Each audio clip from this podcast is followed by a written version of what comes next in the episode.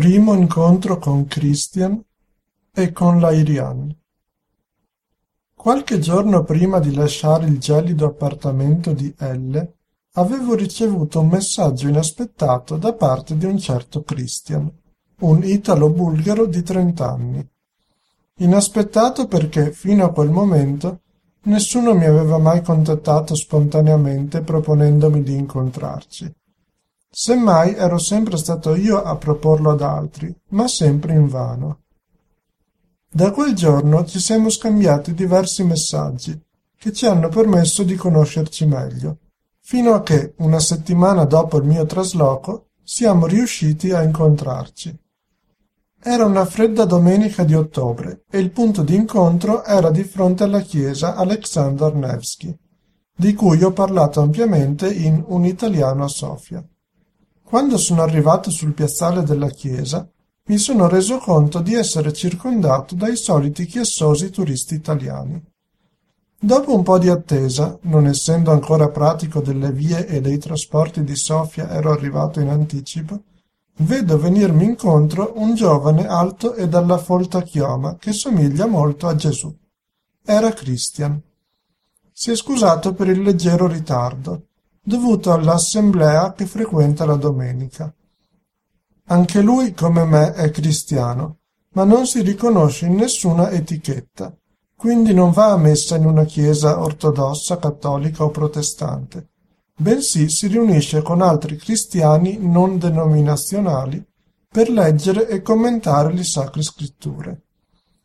Christian è un cristiano convertito, Fino ad alcuni anni fa conduceva una vita normale e spensierata, come la maggior parte dei giovani d'oggi, perlomeno nel mondo occidentale.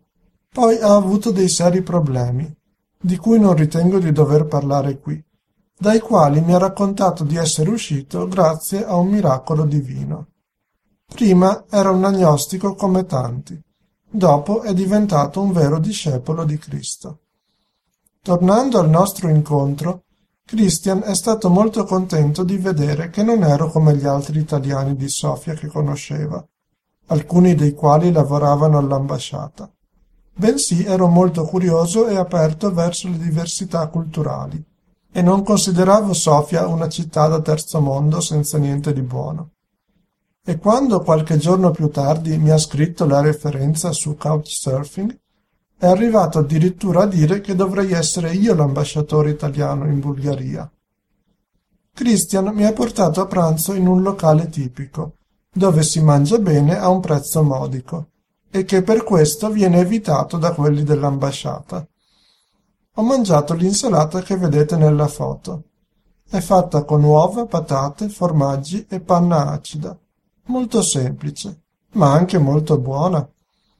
Da bere credo di aver preso una normalissima bibita occidentale, forse una Sprite, mentre lui ha ordinato una bevanda di cui ignoravo l'esistenza, chiamata Airian.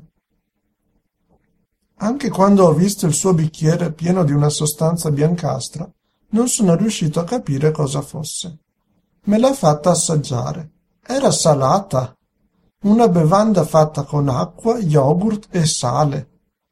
La mia prima reazione è stata del tipo "che schifo", invece poi ha cominciato a piacermi, e oggi è una delle poche cose per cui vorrei tornare in Bulgaria.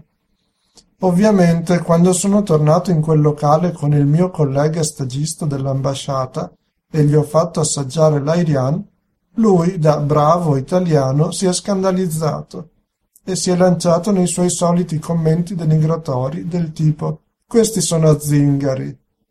No comment. Anche una volta finito di mangiare, Christian e io siamo rimasti a chiacchierare lì dentro per un altro paio d'ore, finché ci siamo accorti di essere rimasti solo noi. Allora abbiamo levato le tende e ci siamo immersi di nuovo nel freddo pungente di Sofia.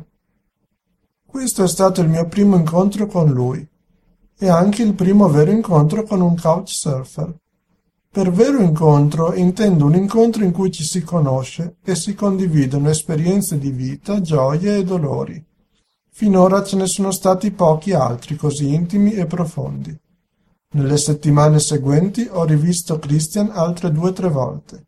Il resoconto nelle prossime puntate.